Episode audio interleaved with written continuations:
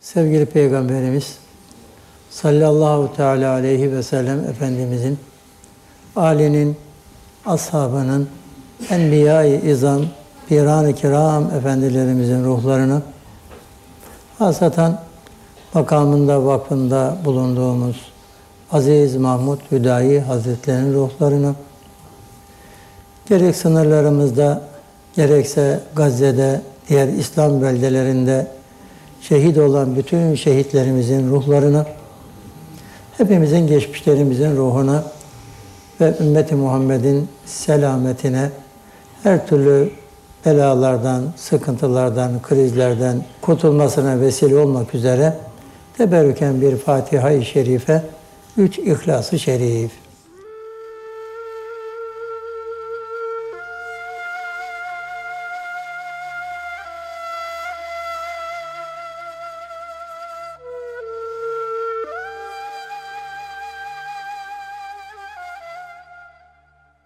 Hayırlı akşamlar çok kıymetli kardeşlerimiz. Gecemiz mübarek olsun. Gecelerimiz feyizlerle dolsun inşallah. Seherlerde ayrı güzellikleri, gündüzlerde ayrı güzellikleri yaşamaya Rabbimiz muvaffak eylesin. Seherlerde teheccüdlerimizle, istiğfarlarımızla, kelime-i tevhidlerimizle, salavat-ı şerifelerimizle, tefekkürlerimizle, rabıtalarımızla, zikirlerimizle hakla beraber olmayı, gündüzlerde de Allah'ın razı olduğu amellerle vakitlerimizi, saatlerimizi doldurmaya Cenab-ı Hak muvaffak eylesin efendim. Allah razı olsun. Böyle hocalarımız hem bizlere huzurlu bir namaz kıldırıyorlar. Sağ olsunlar. Mihrabın hakkını veriyorlar. Hüdayi Hazretleri'nin mihrabına varis olduklarını farkındalar. Hem de arkasından da böyle sohbetimize başlangıç olmak üzere gerçekten böyle bize Kur'an mesajlarını duyuruyorlar. Bendeniz bugün genelde değerli kardeşlerim her ayın hemen hemen ilk sohbetini Altınoluk dergisi çıktığı zaman muhterem Osman Nuri Topbaş Efendi Üstadımızın o ayki gündemini, sohbetini taşımaya çalışıyorum. Hatta birkaç sohbetim oluyor. Her sohbet farklı gruplar olduğu için bu hafta boyunca genelde Gönül Bahçesi'nden ayın sohbeti şeklinde okumalara devam ediyorum. Yine bu ayki sohbette de Hüdayi Hazretlerinden iki güzel mesaj var. Bunların birisi biraz daha imtihanlarla ilgili olduğu için, dertlerle nasıl baş edeceğimizi ifade etmek olduğu için ayeti kerimeleri bir mesned olsun diye o bölümü seçti hocamız. Ayet-i kerime Bakara suresinin 151. ayetinden başladılar. Ve benden de okurken buraya 9 başlık not aldım. İlk 5 maddesi Allah Teala'nın peygamberini niye gönderdiğini bize Rabbimiz ifade ediyor. Yani bu peygamberi niye gönderdiysek siz de o maddelerin içinde olun demektir bu.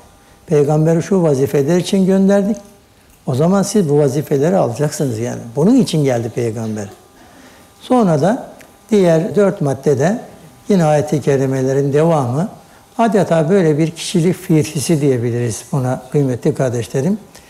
İlk beş maddede allah Teala peygamberine diyor ki birincisi sen ilahi ayetleri yani hem kainattaki kevni ayetleri hem yazılı ayetleri okuyacaksın ey Habibim. Seni bunun için gönderdik. Öyleyse bizler de Müslümanlar olarak bu ayetleri okuyacağız. Allah peygamberi bize bunun için göndermiş. Biz okumazsak ne olacak o zaman?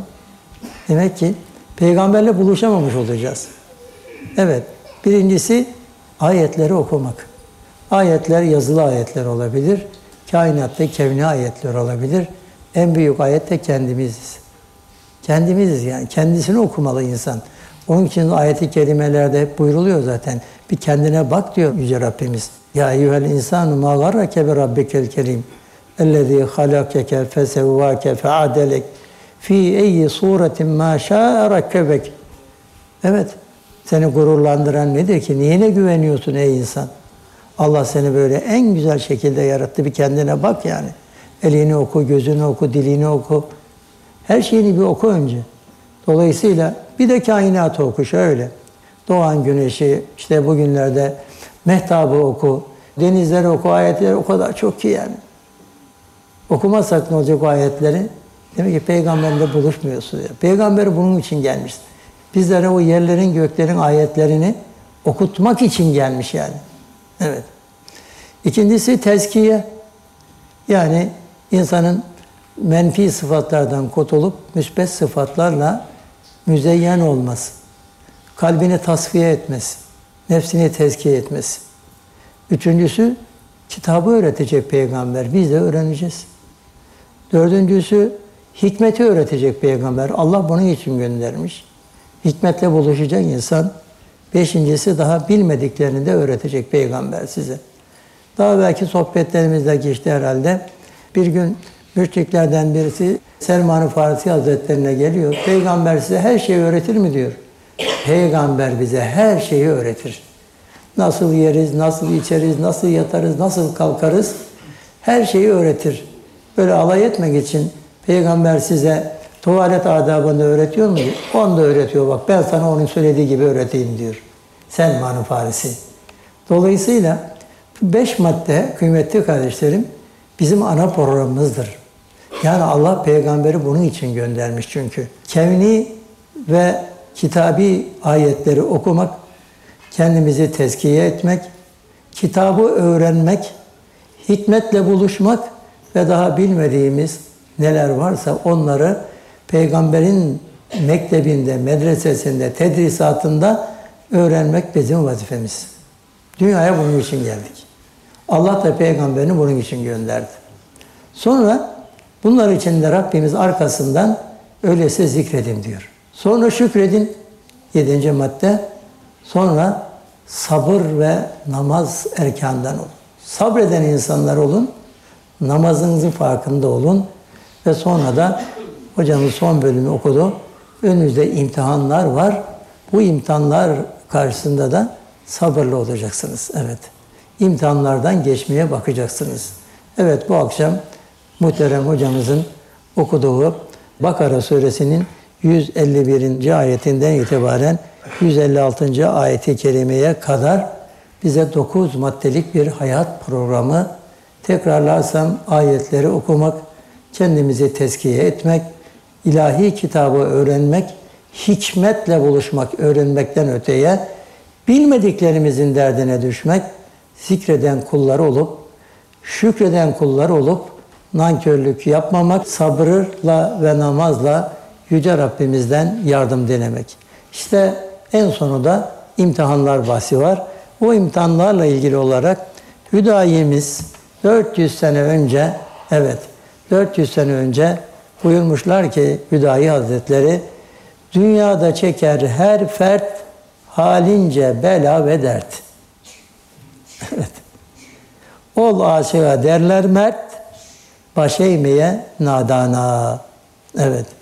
Dünyada herkes kendi haline göre bazı bela ve dertlerle imtihan olunur.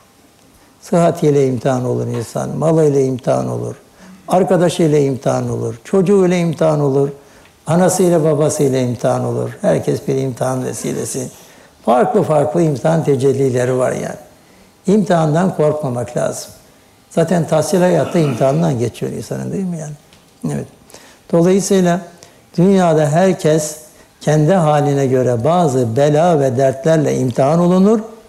Hak aşığı mert insan olur ki hak ve hakikati tanımayan gafillere ne pahasına olursa olsun boyun eğmez. Evet. Hak ve hakikati tanımayan gafillere de mert insan asla ve asla boyun eğmez. İmtihanlar olabilir ama bu imtihanlardan yine Hakk'ın razı olduğu üslup ve usul içerisinde çıkmasını bilir. Hüdayi'nin bu sözü üzerine de muhterem Osman Nuri Topbaş Efendi Üstadımız buyuruyorlar ki bu cihanda hakla batılın mücadelesi kıyamete kadar devam edecektir. İlk gün başlamış yeryüzünde Habil ile Kabil arasında başlamış. Kıyamete kadar da bir tarafta hak olacak, bir tarafta batıl olacak. Bir mütefekkir öyle derdi Allah rahmet eylesin. Derdi ki hak bazen öne çıkar, bazen de batıl öne doğru çıkar. o zaman hakkın gayrete gelip o batılı zayi etmesi lazımdır. Yani Cenab-ı Hakk'ın hadi ve mudil esması böyle kainatta akar gider. Bir tarafta hadi ismi, bir tarafta da mudil ismi. Yani hidayete ulaştıran ve bir de dalalete götüren. Her ikisi de Allahu Teala'nın ismi. Yehdi men yeşa ve yudullu men yeşa. Evet. Dilediğini hidayete erdirir ama yolda bir türlü gelmek istemeyen insana da sonunda o e, mudil ismi tecelli eder. Onun için müminler olarak ne kadar hakkın safında yer alıp batılın karşısında durabildiğimiz ve İslam şahsiyetini koruyabildiğimiz hususunda ilahi imtihanlardan geçmekte olduğumuzu unutmamalıyız. Gerçekten Cenab-ı Hak Azze ve Celle Hazretleri Kur'an-ı Kerim'inde canları pahasına hak ve hakikattan taviz vermeyen, batıla boyun eğmeyen sadık kullarına hep misal veriyor. Böyle bir tarihi akış var Kur'an-ı Kerim'de. Evet, hak ve hakikatta dimdik duran, yani mesela Ashab-ı Keyif'te çok güzel geçiyor yani. E, onlar diyor, e, o zamanın Dakyanus'un karşısında kamuk böyle kıyam ettiler. Adam gibi durdular. Dediler ki biz sizin taptıklarınıza tapmayız. Sizi de taptıklarınızla işte bırakıp gidiyoruz. Allah da onlara 300 sene mağarada yaşattı. Evet. Ama hani o konu biraz farklı bir konu ama yeri geldi. Allah Teala onların peşine bir köpek takıldı. O köpek de onlarla beraber hem 300 sene kaldı orada hem de hadis-i şeriflerde salihlerin peşine takıldığı için cennette olacak hayvanlardan birisi olarak zikrediliyor. Evet. Onun için böyle şuur sahibi olmayan bir varlık bile salihlerin peşine takılıyorsa, ondan istifade ediyorsa, şuur sahibi insanların daha da dikkatli olup salihlerle beraber olması lazım. Dolayısıyla burada gerçekten çok çok güzel güzel misaller verilmiş ama bunlar belki bir kısmı bildiğiniz, zaman zaman hep duyduğunuz konular. Ancak Kur'an-ı Kerim kıyamete kadar baki olduğuna göre biz de kıyamete kadar bu misallere ve okumak durumundayız. Bunları okuyacağız ki kendi sabırsızlığımıza, zaman zaman kendi ümitlerimizin kırılmasına manevi bir ilaç olsun. Veya başımıza farklı şeyler gelecekse, farklı tecelliler olacaksa onlara biz Kur'an ışığında, Kur'an nurunda, Kur'an misalleriyle hazır olmuş olalım. Ki bugün de işte bunlar yaşanıyor. İnşallah biraz sonra onlardan da bahsetmiş olacağız. Yazımızda da çok güzel şekilde geçiyor. Mesela Tanrılık iddia eden Firavun, Hz. Musa'yı mağlup etmek niyetiyle devrin en namlı sihirbazlarını huzuruna toplamıştı. Musa'yı aleyhisselam mağlup etmeleri halinde onlara büyük bir mükafat vaat etti. Dediler ki ne olacak biz bu savaşı kazanırsak yani müsabakayı merak etmeyin diyor. Zaten bana yakındınız. Daha da yakın olacaksınız. Müsabaka gerçekleşip sihirbazlar ilahi mucizenin beşeri sihre olan üstünlüğünü görünce Hz. Musa'nın risaletinin hak olduğunu idrak ve tasdik ettiler hemen. Ve iman ederek secdeye kapandılar. Niye peki? Ha, bir baş sihirbazı vardı, gözleri görmeyen. Ona koştular gittiler. Eyvah dediler biz mahvolduk. Bir mağlup olduk bu kadar insan önünde. Bir de şimdi Firavun ne yapacak biz onu bilmiyoruz. O baş sihirbaz dedi ki peki dedi ben size bir şey soracağım. Olayı görmedim ama sihirlerinizi yuttuğunda Musa ne haldeydi? Dediler ki Musa böyle adeta mahcubiyetinden mahvoluyordu neredeyse. Dedi ki eğer o Musa'nın işi olsaydı, Musa kendi yapsaydı onu ellerini havaya kaldırır, gördünüz mü derdi. Demek ki Musa'nın iradesi dışında olan bir şey ki o yüce kudret karşısında Musa mahcup bir vaziyette. O dedi o zaman bir peygamberdir merak etmeyin. Evet. Çünkü insan kendi başardığı bir işte nefsi öne çıkar. Hani biraz cami adabına uygun mu bilmiyorum ama böyle futbolcular gidip bir gol attığı zaman nasıl böyle hopluyorlar, zıplıyorlar. E bunu biz yaptık diyorlar. Aslında tabii çok ince düşünse tabii bir kısmı onun idrakinde oluyor. O da gidiyor secdeye kapanıyor ama doğrudur yanlıştır o ayrı fasıl. Bu yine Allah'ın verdiği bir kudretle oluyor sana yani. Sen kendi başına hiçbir iş beceremezsin. Hepsi Cenab-ı Hakk'ın lütfuyla, keremiyle oluyor. Ama işte bunu ben yaptım, benimle oldu bu iş diye. Halbuki Cenab-ı Hak peygamberine nasıl buyurur? Ve ma romeyte iz romeyte. Attığın zaman sen atmadan Habibim. Bütün peygamberler Cenab-ı Hakk'ın kendilerine verdiği o mucizeler, tecelliler karşısında hep boyunları eğip, hep secde halinde, hep mahcubiyet halinde. Bu ayrı bir şey. Burada ayrı bir edep de gerekiyor tabii. Konular birbiri içine giriyor. Bir mümin Allah Teala'nın lütfuyla, keremiyle bir güzelliğe ulaşıyorsa orada enesi olmamalı. Ben yaptım, ben ettim yok yani. O verdi, o yaptırdı, o ikram etti her şey. Evet. Onun verdiği güçle secde ediyoruz kıymetli kardeşlerim. Ne secdeyi biz yapıyoruz, ne rükûyu biz yapıyoruz. Bize secde imkanı veren de o, rükû imkanı veren de o. Bir bakıyorsun işte insanın beli eğilmiyor veya oturamıyor, kalkamıyor değil mi? Onun için biz yaptık yok. O müsaade ediyor, o ikram ediyor, o bize izin veriyor. Daha evvel de arz ettiğim gibi kolumu kaldırabiliyorsam o izin verdiği için kaldırıyorum. Kalkar, kalır böyle. İndiremezsiniz yani. Evet. İner, kaldıramazsınız bir daha. Hepsi onda. Onun için sihirbazlar o hali görünce hemen gittiler, iman ettiler. Çünkü orada hakkın kudretini gördüler. Fakat ahmak Firavun bu durum karşısında adeta öfkeden deliye döndü. Sihirbazları da en ağır işkencelerle katletme tehdidinde bulundu. Kur'an-ı Kerim bunları gayet bize açık açık beyan ediyor Yüce Rabbimiz. Dediler ki onlar faktı ma ente kadin inneke takdi hadil hayatet dünya. Evet. Taha suresinin 72. ayeti kerimesinde dediler ki ne canın istiyorsa yap. Zira yapacağın her şey bu dünyaya ait. Fakat biz artık Allah'ın ayetlerini gördük yani. Bundan sonra vazgeçmeyiz bu işten. Ey Firavun sen neye hükmedersen hükmet senin hükmün ancak bu dünyada geçer diyerek onlar da meydan okudular Firavun'a. Evet. Firavunlara meydan okumak lazım. Firavunlar hiçbir zaman eksik olmaz. Tarih boyunca Firavun rolünde olan nice insanlar olmuştur. Gerçek müminler de onlar karşısında asla eğilmemişlerdir. Meydan okumasını bilmişlerdir. Çünkü Kur'an-ı Kerim misal veriyor. Ne dediler onlar peki? Biz zaten Rabbimize döneceğiz. Sen sadece Rabbimizin ayetleri bize geldiğinde onlara inandığımız için bizden intikam alıyorsun. Ama karşılarında ki o zahiri güç, dünya gücü öyle tehdit etti ki ne dedi? Ellerinizi ve ayaklarınızı çaprazlama kesip hurma dallarını asacağım ben sizin.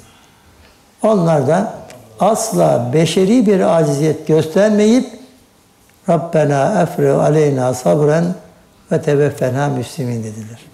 Ya Rabbi şimdi artık bize sabır zamanıdır. Aman Allah'ım biz sana inandık kurtar bizi bu Firavundan demediler. Sana müminler olarak gelmek istiyoruz. Ey Rabbimiz bize bol bol sabır ver ve Müslüman olarak canımızı al diye niyazda bulundular. Calibi dikkat ki daha yeni hidayet ermiş olan sihirbazlar canlarını kurtarmanın derdine düşmek yerine Firavun'a herhangi bir taviz vererek imanlarını zedelenmesinden korktular. Ya bir pazarlığa girmediler yani. Aman filan demediler. Bir taviz verirsek sana bu defa bir iman devleti bulduk. O iman devleti elimizden gidiverir Allah korusun. Niye? Onlar gerçekten delille iman ettiler yani. Taklitle iman etmediler sihirbazlar. Delille imtihan ettiler. O delili hem gözleriyle gördüler hem kalpleriyle tam manasıyla kanaat getirdiler ona. Öyle inandılar ki yok dediler bu iş bitmiştir. Biz boşuna bugüne kadar buna taptık yani. Bunun peşinden gittik. Rabbimiz bize lütfetti de şimdi imanla buluştuk dediler. Onun için yine baktığımız zaman e, Kur'an-ı Kerim'de Ashab-ı Uhdud'dan bahsediliyor. Ateş çukurlarına atılan Hz. İsa'ya inanmış müminler. Romalıların zulümlerine maruz kalmışlar. Ateş çukurlarına atılmışlar ama buna rağmen imanlarından vazgeçmemişler. İşte ilk sahabiler bu ayetlerle adeta yeni bir İslam medeniyetini oluşturdular. Yani o kadar yüreklerine bu ayeti kerimeler işledi ki sahabelerin ayetleri indikçe böyle yani Bilal Habeşi'nin sırtlarına konan taşlar hiç böyle tesir etmedi onlara. Böyle develere bağlanıp da iki ayakları parçalanan sahabiler hiç gam yemediler. Aynen bunu söylediler. Rabbena efri aleyna sabren ve teveffena müslimin. Onun için de Resulullah Efendimiz zaman zaman sahabelerini o noktada gerçekten bir manevi güçle takviye ediyordu. Bu da çok güzel bir misal ver anlatılmış. Fevkalade güzel. E bildiğiniz bir hadis-i şeriftir bu da. Bir gün Allah Resulü sallallahu aleyhi ve sellem Kabe'nin gölgesindeyken yanına varıp kendisine müşriklerden gördüğümüz eza ve cefaları şikayet tarzında anlattık. Kim? Habbab bin Eret radıyallahu anh. Ardından bu işkencelerden kurtulmamız için Allah'tan yardım dilemesini talep ettik Peygamberimize. O da bize şöyle buyurdu. Sizden evvelki nesiller arasında yakalanıp bir çukura konan, sonra testere ile baştan aşağı iki bölünen, demir taraklarla etleri tırmıklanan, fakat yine de dininden dönmeyen müminler olmuştur. Bu meşhur bir hadis-i şeriftir. Buhari'de var, Ebu Davud'da var. Allah'a yemin olsun ki Allah bu dini tamamlayacak ve hakim kılacaktır. Resulullah'ın müjdeleri bütün çağlara hitap eder yani. Zorda olan her mümine Allah Resulü'nün bu müjdesi çok önemli bir manevi güçtür. Öyle ki bir kişi Allah'tan ve koyunlarına kurt saldırmasından başka hiçbir korku duymaksızın Sana'dan Hadramut'a kadar emniyet içinde gidip gelebilecektir. Ne var ki siz sabırsızlanıyorsunuz. Sabırsızlanmayın. Allah Teala bu dini gerçekten bu noktada kemale erdirecektir. Buyurdu Allah'ın Resulü sallallahu teala aleyhi ve sellem. Bu bakımdan sahabenin en mühim derdi dinini korumak ve imanını muhafaza etmekti. Şimdi gerçekten burada çok önemli sorular sormaya başlamış. Peki muhterem üstadımız. Ashab-ı kiram canları pahasına imanlarından taviz vermediler. Onları örnek almamız gerekirken bugün bizler en ufak bir zorlukta istikametini kaybeden, evet, ufak böyle sınavlarda hemen yollar değişiyor. Bakıyorsunuz işte bir sınav oluyor diyelim, sohbete gelmiyor. Dergi okumayı bırakıyor. Üstadından uzaklaşıyor. Aman bir şey olursun. Bir şey olmaz merak etmeyin. Yanlış bir şey yapmıyoruz. Evet. Yanlış bir şey yapmıyoruz. Camiyi kapatsalar camiyi bırakıp gidecek miyiz? Haşa. Bırakmayacağız. Kapısını kapatırlarsa avlusunda kılacağız. evet. Kapatamaz kimse Allah'ın izniyle. Hani öyle bir dilimizden bir yanlış bir şey çıkmasın. Kapatamaz kimse Allah'ın izniyle. Ama farz-ı muhal oldu. Farz-ı deyince. Ama o zaman avlusunda kılacaksın. Avlusuna sokmuyorlar, sokakta kılacaksın. Sokağa sokmuyorlar, caddede kılacaksın ne kadar. Çünkü Cenab-ı Hak erayetellezî yenha abden izâ sallâ buyuruyor. Namaz kılanı engelleyeni gördün mü sen Habibim? Tabii bazı konuları böyle biraz detaylandırıyorum. Namaz kılmamak bir suçtur kıymetli kardeşler. Allah'a karşı çok büyük bir cürettir. Ama daha kötüsü nedir biliyor musunuz? Namaza engeli olmak. Cenab-ı Hak o noktada öyle tehdit ediyor ki Erayetellezî yenha abden idâ salla. Sen namaz kılan insanı engelleyeni gördün mü? Biliyorsun değil mi onu? Ne olacak o biliyor musun? Lenesfe an bin nasiye nasiyetin kâzibetin hâtiye feliyed'u nâdiye sened'u zebaniye. Evet. Biz onu sahtekar anlatan perçeminden yakalarız onu. O namaz kılanı engelleyeni. Ama dünyada ama ahirette. Yakalarız ve O da istediğini çağırsın, kendine yardım edecek bir şey varsa biz zebanimizi çağırıyoruz zaten hazır. Onun için sakın ona itaat etme. Secde ayeti olduğu için ayeti okumuyorum. Sakın ona itaat etme. Sen secdene devam et ve Rabbine yaklaş. Secde edersen Rabbine yaklaşacaksın çünkü. Evet, secde edersen Rabbine yaklaşacaksın. Zaman zaman duyuyorum böyle gençlerden vesaire bir yere girdim diyor. Hocam diyor namazıma engeli oluyorlar. Eh diyorum namazın engeli oluyorlarsa git namaz kılacak bir yere. Vardı geçenlerde bir genç geldi çok hoşuma gitti.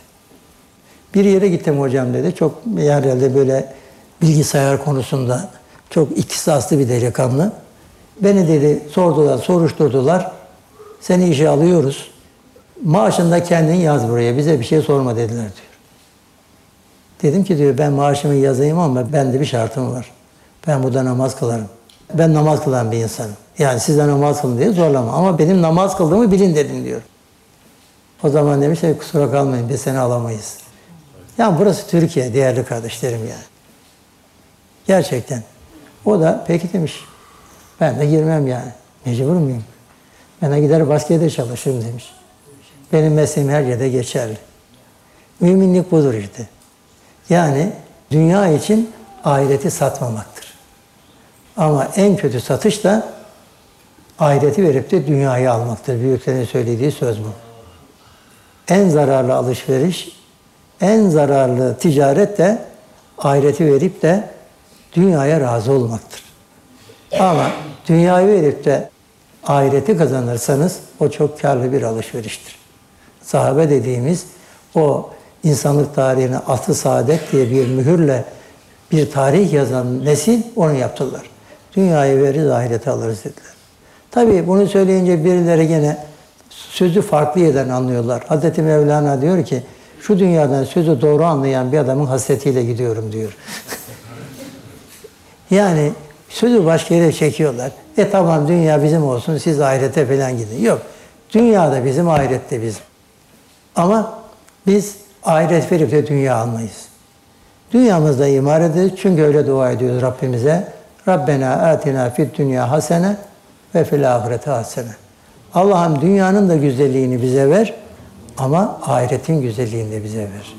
Ve Cenab-ı Hak böyle dua edenlere de Allah onlara da dünyanın da güzelliğini verir, ahiretin de ecrini verir buyuruyor Yüce Rabbimiz. Onun için en ufak bir zorlukta istikameti kaybeden, şöhret ve şehvet imtihanında adeta kıblesini şaşıran, azıcık bolluk ve rafa kavuşunca kulluğunu unutan, dünyevi menfaatları için takva hassasiyetlerini yitiren, esas hayat olan ahireti göz ardı edip de dünyevileşen, din kardeşine yardım elini uzatmak için rahatını bozamayan, konforundan fedakarlık yapmayan, inançlı olduğu halde inançsızlar gibi yaşayan kafirlerden olursak yarın ahirette nasıl o salih ve sadık müminlerle birlikte haşrolmayı umabiliriz. Evet, sorular böyle bizim önümüze bir imtihan koyuyor. Ne kadar ibretlidir ki bundan bir asır önce Türkiye'mizi işgale yeltenen yedi düvenin hayasızca akınlarına karşı gövdesini siper ederek çetin bir istiklal mücadelesi vermiş olan aziz milletimiz gibi bugün de Filistinli kardeşlerimiz bir ateş çemberi içinde ağır bir imtihandan geçiyorlar. O kardeşlerimizin Allah için, din için, mukaddesat için, İslam aleminin göz bebeği Mescid-i Aksa için, vatanlarını müdafaa için nasıl canlarını, mallarını, bütün varlıklarını feda ettiklerini de yakinen müşahede ediyoruz. Gerçekten. 8-10 yaşlarında bir çocuk dikiliyor böyle yani. Bu da bir kardeşimiz çok güzel bir yazı yazmış. Çok hoşuma gitti. Bir kişi bir milyona bedeldi. Önemli olan durabilmek orada yani. Karşında bir milyon insan var. O da diyor ki ben de buradayım işte. Ve ene Müslim diyor. Ben Müslümanım, ben de buradayım. Evet. Beni bitirebilirsiniz ama bu iş bitmez. O bakımdan hakikaten insanın iman noktasındaki hassasiyeti çok çok önemlidir kıymetli kardeşlerim. Ve daima da bu noktada kendimizi zaman zaman test etmeliyiz. Acaba benim imanım böyle ufak bir rüzgarda sarsılır mı sarsılmaz mı diye kendimizi zaman zaman test etmeliyiz. Ve bu da çok güzel bir misal var yine. Gazze'de neredeyse bütün aile efradı katledilen bir baba biz ne yaşarsak yaşayalım Allah'ın razı olmadığı bir şeyi asla söylemeyiz. Allah bize yeter. O ne güzel vekildir diyor. Tıpkı Kur'an-ı Kerim'de Firavun'un karşısındaki sihirbazların söylediğini söylüyor. Yani sihirbazken iman eden müminlerin söylediğini söylüyor. Onlar da ne demişlerdi? Biz Firavun'un senin söylediğini söylemeyiz. Biz Rabbimiz bize imanı nasip etti. Biz de bu şekilde Allah'tan sabır isteriz sadece. Son nefesimizde mümin olarak vermek isteriz diyor. O da böyle bir baba da bu sözleriyle şikayet ve isyan yerine imanın kazandırdığı ruh asaletini sergiliyor. Şehit bebeğine sarılmış anneler, enkazdan çıkarılan yaralı çocuklar aynı sabır ve metanetin farklı misallerini ishar ediyorlar. Böylece İslam'ın izzet ve vakarıyla tevekkül, teslimiyet, sabır, sebat, dirayet ve mukavemetin ne demek olduğunu da bütün cihana yeniden talim ediyorlar. Hüdayi Hazretleri'nin ikinci bir sözü var. O biraz daha bu imtihanlarla ilgili ama çok derin manaları ihtiva eden bir söz. Buyuruyor ki Aziz Mahmud Hüdayi Hazretleri, Cenab-ı Hak herhangi bir vesile olmaksızın ezeli inayetiyle kullarının zatını sever. Allah kullarını sever. Ve kulun bizatihi zatını sever. Yani bu kulumu seviyorum der.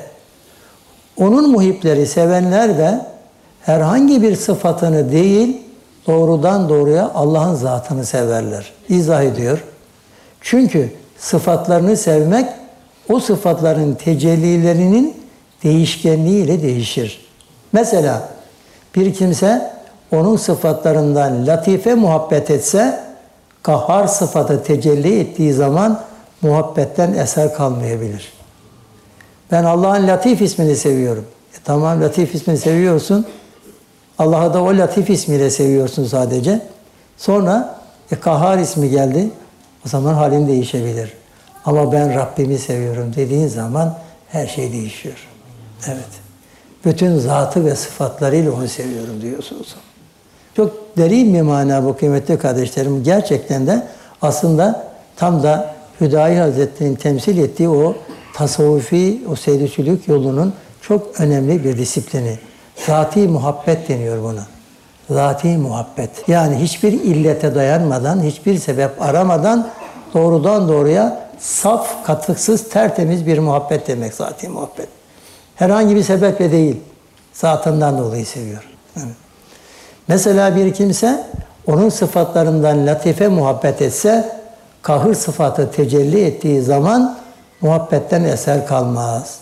Yine münime olan muhabbet müntakim sıfatı tecelli ettiği zaman izale olabilir. Nimet verir. Ben Allah'ın münim sıfatını, rezzak sıfatını çok seviyorum dediğiniz zaman o sıfatla sadece Cenab-ı Hakk'a bir sevgi bağı kurduğunuzda farklı bir sıfat tecelli ettiğinde muhabbetiniz zahir olabilir. Onun için zati muhabbet dediğimiz o çok ince bir tabirdir gerçekten. Tasavvufi manada zati muhabbet içinde hiçbir illet bulunmayan, sebebe dayanmayan doğrudan katıksız bir muhabbettir o. Ancak Allah'ın zatına olan muhabbet tecellilerinin türlü türlü olmasıyla değişmeyip baki kalır. Evet. Bu muhabbet derecesine ulaşmış bir kimse nimetlere şükrettiği gibi iptilalara da şükreder. Ne var ki sıfatlara muhib olan kimse böyle değildir. O iptilaya sabreder ama şükredemez. Onun için Yunus Emre'nin şu meşhur şiirini ben de hemen buldum oradan. Fevkalade güzeldir. E bunu bilmem hocaların sonra okuyabiliyorlar mı şey olarak. Ey padişahı lem yezel. Ey kadiri hayyu ezel. Ey lütfu çok kahrı güzel. Lütfun da hoş, kahrın da hoş. Evet. Yani ezeli olarak hay olan Yüce Rab, kudretine asla sınır olmayan Yüce Rab, senin lütfun da çoktur ama kahrın da güzeldir. Ağlatırsan zari zari, göstermezsin hiç didarı, layık görürsen narı, narında hoş, nurunda hoş. Evet, cemalini göstermezsin belki ama bana narı layık görürsen cehennemi, narında hoş benim için, nurunda hoş ya Rabbi diyor. Hoştur bana senden gelen, ya gonca gül yahut diken, ya hilatu yahut kefen, lütfun da hoş, kahrın da hoş. Şimdi gerçekten bu beyti okuyunca da hemen bir başka tedavi oldu. Ya gonca gül yahut diken deyince Esat Erbili rahmetullahi aleyh diyor ki ben diyor başımı dikenli bir yastığın üstüne koyarsam rüyamda gülü göreceğimden eminim diyor. Ben başımı diyor dikenin üzerine de koyarım. Dikenin üzerine koymasını bilirim. Bu yastık dikenli deyip de başka yastık aramam. Başımın altına o gün dikenli bir yastık geldiyse ben başımı oraya koyarım ama koyarken de bana gece gül ikram edileceğinin farkındayım diyor. Bunlar derin duyuşlardır tabii değerli kardeşler. İnce duyuşlardır. Cenab-ı Hak bizleri de inşallah o vadelerde büyük nasipler ikram etsin. İster ağlat, ister güldür, ister şad et, ister öldür. Miskin Yunus yine sana kuldur. Narında hoş, nurunda hoş diyor Yunus Emre Hazretleri. Gerçekten rıza ve Cenab-ı Hakk'ın muhabbetine erebilmemiz için her halükarda kendisine hamd ve şükür halinde olan bir kalbi kıvama kendimizi taşımamız, ihlas, takva, istikamet üzere bir kullukta bulunmamız gerekiyor. En zor şartlar altında dahi bedbin olmayıp, ümitsiz olmayıp, daima bardağın dolu tarafını görerek yine de şükretmemiz gerekiyor. Bunun için de kıymetli kardeşlerim, gerçekten insan bu ilahi tecelliler karşısında daima o şükür ve e, Allah Teala'yı zikir halinde olması gerekir. Ahmet İbni Hanbel diyor ki, kanaatkar bir mümine az bir mal kafidir. Muhteris kişiye ise çok mal bile kafi gelmez. Niye o? İsyan halindedir. Feridüddin Attar Hazretleri kanaattan nasibi olmayana dünya malı nasıl zengin etsin diyor. Niye? Bunlar hepsi kalbi kıvamlardır değerli kardeşlerim. Ve aslında da seyri sülük dediğimiz, manevi hayat dediğimiz işte o kalbi kıvamın kazanabilmektir. İnşallah seherlerdeki derslerimiz, bu sohbetlerimiz, özel okumalarımız bizleri inşallah bu kalbi kıvama ulaştırır. Yani hem imandaki salabeti diniyeye, gayreti diniyeye, Allah için fedakarlığa hem de Cenab-ı Hak'la olan ilişkimizde onun her türlü tecellilerinin kalbimizin hazır hale gelmesine bir vesile olur inşallah. Sohbetlerimiz, zikirlerimiz, evradu ezkarımız, diğer kendi okumalarımız bizlere Hakk'ın razı olduğu bir kulluk kıvamını, bir kalbi kıvamına ulaştırır inşallah. Ve sallallahu ala seyyidina Muhammedin ve alihi ve sahbihi ecmain. Velhamdülillahi Rabbil alemin. El Fatiha.